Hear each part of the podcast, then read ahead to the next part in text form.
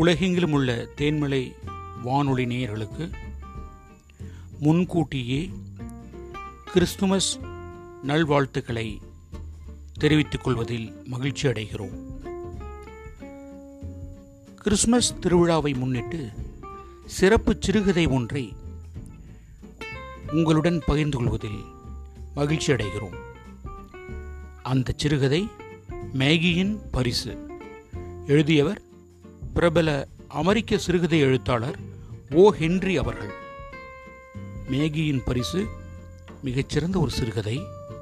அதை இப்போது கேட்போம். ஒரு டாலர் எண்பத்தி ஏழு சென்ட்.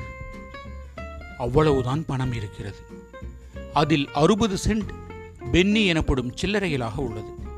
காய்கறி கடையிலும் கறிக்கடையிலும் விற்பனையாளர்களிடம் பேரம் பேசி பேசி ஒன்று இரண்டாக சேகரிக்கப்பட்ட காசு.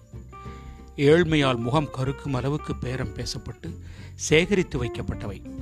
டெல்லா மூன்று முறை அவற்றை எண்ணினால் ஒரு டாலர் எண்பத்தேழு சென்ட். அடுத்த நாள் கிறிஸ்துமஸ். உட்கார்ந்து அழுவதை தவிர வேறெதுவும் செய்வதற்கில்லை.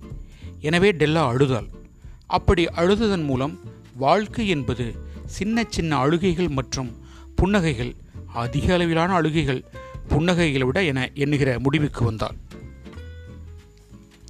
அழுது முடித்து முகத்தை துடைத்து கொண்டாள் டெல்லா. ஜன்னல் அருகில் நின்று சாம்பல் நிற உடைய புழக்கடையில் சாம்பல் நிற தடுப்புச்சுவர் மீது நடந்து செல்கிற சாம்பல் நிற பூனையை சோகமாக பார்த்தாள். நாளை கிறிஸ்துமஸ் தினம். அவள் கணவர் ஜிம்மிற்கு பரிசு வாங்க அவளிடம் ஒரு டாலர் எண்பத்தேழு சென்ட் மட்டும் உள்ளது.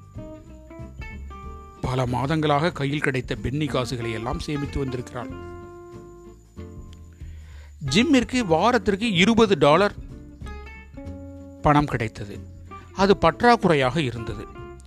செலவினங்கள் அவள் எதிர்பார்த்ததை விட அதிகமாக இருந்தன. எப்போதும் அப்படித்தான். அழகிய பரிசு ஒன்றை அவள் தன் கணவனுக்காக வாங்க வேண்டும் என்று பல மணி நேரம் சிந்தித்தாள். மிகவும் அரிதான அரிதிலும் அரிதான சிறப்பான பரிசு. ஜிம்மிற்கு மிகவும் தகுதி வாய்ந்த பரிசு. அந்த அறையில் இரண்டு ஜன்னல்களுக்கு இடையில் பெரிய கண்ணாடி இருந்தது. திடீரென டெல்லா ஜன்னலில் இருந்து விலகி கண்ணாடி முன் நின்று தன்னை பார்த்தாள். அவள் கண்கள் பளிச்சிட்டன. ஆனால் முகம் இருபது நொடிகளில் நிறத்தை இழந்தது. வேகமாக தன் கூந்தலை அவிழ்த்துவிட்டு கூந்தலை அதன் முழு நீளத்திற்கு தொங்கவிட்டாள். திரு மற்றும் திருமதி ஜேம்ஸ் டில்லிங்ஹம் யாங்கினம் இரண்டு பொக்கிஷங்கள் இருந்தன. ஒன்று ஜிம்மின் தங்க கடிகாரம் அது அவருடைய அப்பா வைத்திருந்தது அவருடைய தாத்தாவும் வைத்திருந்தது. அடுத்த பொக்கிஷம் டெல்லாவின் கூந்தல். ஷீபா நாட்டின் பேரரசி அந்த மாளிகையில் வசித்திருந்தால் டெல்லா தன் கூந்தலை அவிழ்த்து விட்டிருந்தால் அவிழ்த்து விட்டு ஈரம் போக காய விட்டிருந்தால் பேரரசியின் நகைகளின் பரி மதிப்பு குறைந்து போயிருக்கும். பேரரசியின் நகைகளின் மதிப்பு குறைந்து போயிருக்கும். பழுப்பு நிற நீர் நீர்வீழ்ச்சி போல டெல்லாவின் கூந்தல் பலபலத்தது அவளது கணுக்கால்கள் வரை நீண்டிருந்த கூந்தல் அவள் உடலை முழுமையாக மறைத்தது. அதன் பிறகு அவள் கூந்தலை முடிந்து கொண்டாள். அவள் அப்படியே அசைபற்று நின்று கொண்டிருந்தாள். சில சொட்டு கண்ணீர் துளிகள் தரையில் விழுந்தன. டெல்லா கோட் அணிந்து கொண்டால் பழைய பழுப்பு நிற தொப்பியும் அணிந்து கொண்டு வேகமாகவும் கண்களில் பிரகாசத்துடனும் அறையை விட்டு வெளியேறி தெருவில் இறங்கி நடந்தாள் அவள் ஒரு கடையின் முன் நின்றாள். மேடம் சாஃப்ரோனி அனைத்து வகையான கூந்தல் பொருட்கள் என அந்த கடையின் பலகையில் எழுதப்பட்டிருந்தது. நீங்கள் என்னுடைய கூந்தலை வாங்குவீர்களா? என கேட்டாள் டெல்லா. நான் கூந்தலை விலைக்கு வாங்கிக் கொள்கிறேன். உன் தொப்பியை எடுத்துவிட்டு கூந்தலை அவிழ்த்துவிடு நான் பார்க்க வேண்டும். பழுப்பு நிற நீர்வீழ்ச்சியாக அவள் கூந்தல் பலபலத்தது இருபது டாலர்கள் என்றாள் அந்த அம்மையார். தன் அனுபவ கைகளால் கூந்தலை தூக்கி பிடித்தபடி பார்த்தபடி எனக்கு அவசரமாக அந்த பணத்தை கொடுங்கள் என்றாள் டெல்லா.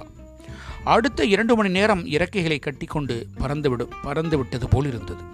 எல்லா கடைகளுக்கும் சென்று பரிசு பொருளை வாங்கும் பொருட்டு அவள் தேடிக்கொண்டிருந்தாள் கடைசியாக அவள் ஒரு பரிசு பொருளை கண்டுபிடித்து விட்டாள். அந்த பொருள் ஜிம்மிற்காகவே படைக்கப்பட்டது போலிருந்தது அது வெள்ளியால் செய்யப்பட்ட செயின் அது ஜிம்மின் தங்க கடிகாரத்திற்கு பொருத்தமானதாக இருக்கும்.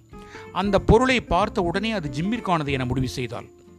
அது ஜிம்மை போலவே இருந்தது அமைதியாகவும் மதிப்பு மிக்கதாகவும் அவள் கடைக்காரரிடம் இருபத்தி ஒரு டாலர்களை கொடுத்துவிட்டு எண்பத்தி ஏழு சென்ட் மீதி பணத்துடன் வீட்டுக்கு சென்றாள்.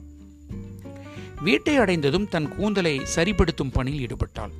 சிறப்பான ஒரு பரிசை கொடுக்க வேண்டும் என்ற ஆசையில் அவளது கூந்தலின் அழகு பால்படுத்தப்பட்டு விட்டது இழப்புகளை மீட்டெடுப்பது என்பது மிகப்பெரிய வேலை. நாற்பது நிமிடங்களில் அவள் தலையில் மிஞ்சியிருந்த கேசம் சிறிய சுருள் முடிகளாக மாற்றப்பட்டு அவள் பார்க்க மிகவும் அழகான பள்ளி மாணவன் போல் காட்சியளித்தாள். மிகவும் கவனமாகவும் நீண்ட நேரமும் அவள் தன்னை கண்ணாடியில் பார்த்து கொண்டாள். இரண்டாவது முறையாக என்னை பார்ப்பதற்கும் முன்னர் ஜிம் என்னை கொல்லாமல் விடுவாரோ என அவள் தனக்குத்தானே சொல்லிக்கொண்டாள் பாடல் பாடும் பெண்ணை போல் நான் இருப்பதாக ஜிம் சொல்லக்கூடும். ஆனால் நான் என்ன செய்வது? ஓ வெறும் ஒரு டாலர் எண்பத்தேழு சென்ட் மட்டும் வைத்துக்கொண்டு நான் என்ன செய்ய முடியும்? அந்த இரவில் ஏழு மணியான போது காஃபி தயாரிக்கப்பட்டது. ஸ்டவ் அடுப்பில் வைக்கப்பட்ட பாத்திரத்தின் அடிபாகம் சிவந்து இறைச்சியை சமைக்க தயாராக இருந்தது.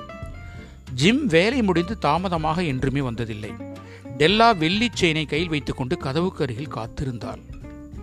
அதன் பிறகு அவள் ஜிம்மின் காலடி தடங்களை கேட்டதும் ஒரு நிமிடம் முகம் வெளுத்தது ஒவ்வொரு சிறிய விஷயத்திற்கும் அவள் சிறிய பிரார்த்தனை சொல்வதை வழக்கமாக கொண்டிருந்தாள். இப்போதும் அவள் கடவுளே தயவுசெய்து நான் இன்னும் அழகாக இருப்பதாக உணரச்சே என பிரார்த்தனை மெதுமெதுவாக கிசித்தாள்.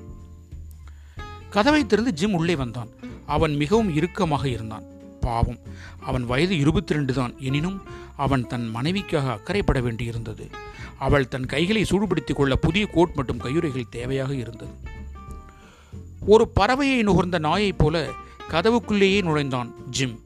அவன் கண்கள் டெலா மீது நிலை குத்தி நின்றன.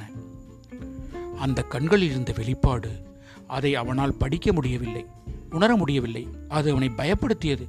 அது கோபம் அல்ல வியப்பு அல்ல பயம் அல்ல அல்லது அவன் எதிர்பார்த்த எந்த ஒரு உணர்ச்சியுமே அல்ல. வினோத உணர்ச்சியும் முகபாவத்துடன் அவன் அவளை நோக்கினான். டெல்லா அவன் அருகில் சென்றாள். ஜிம் என் அன்பே என அவள் கதறினாள். என்னை அப்படி பார்க்காதே. என்னுடைய நீண்ட கூந்தலை வெட்டி விற்று விட்டேன். ஏனெனில் இந்த கிறிஸ்துமஸ் திருவிழாவின் போது உனக்கு பரிசீலிக்காமல் என்னால் இருக்க முடியாது. என் முடி மீண்டும் வளர்ந்துவிடும். வேகமாக வளர்ந்துவிடும். இனிய கிறிஸ்மஸ் என சொல் ஜிம். நான் மகிழ்ச்சியாக இருப்போம். உனக்கு தெரியாது. நான் எப்படி அழகான பரிசை உனக்காக வைத்திருக்கிறேன் என்று. உன் கூந்தலை வெட்டி கொண்டு விட்டாயா? என்று கேட்டான் ஜிம். அந்த தகவலை அவனால் ஏற்றுக்கொள்ள முடியவில்லை. என் கூந்தலை வெட்டி விற்றுவிட்டேன். இப்போது உனக்கு என்னை பிடிக்கவில்லையா? கூந்தல் இல்லாவிட்டால் கூட நான் உங்கள் டெலாதான் இல்லையா? ஜிம் அறையில் ஏதோ தேடினான். உன் கூந்தல் போய்விட்டது என்கிறாயா? என்றான் அவன். அதை தேடாதே அதை விற்றுவிட்டேன். அது போய்விட்டது. நாளைக்கு கிறிஸ்துமஸ் பண்டிகை. உனக்காகத்தான் வெட்டினேன். என்னிடம் அன்பாயிரு. இப்போது என் கூந்தலின் முடிகள் என்னப்பட்டு கொண்டிருக்கலாம். திடீரென பொறுப்புணர்வுன்னு சொன்னால் உன் மீது என் அன்பை யாராலும் எண்ணி பார்க்க முடியாது. நான் உணவு பரிமாறட்டுமா? திடீரென விழித்தெழுந்தவனைப் போல் நிமிர்ந்த ஜிம் தன் கரங்களை டெல்லாவின் மீது போட்டான். பின்னர் தன் கோட்டுக்கு உள்ளிருந்து ஒரு பொருளை எடுத்து மேஜையின் மீது போட்டான். என் மீது ஏதும் தவறு செய்யாதே டெல். கூந்தலை வெட்டி கொண்டதன் மூலம் உன்னை குறைவாக நேசிப்பேன் என்று நான் நினைக்கவில்லை.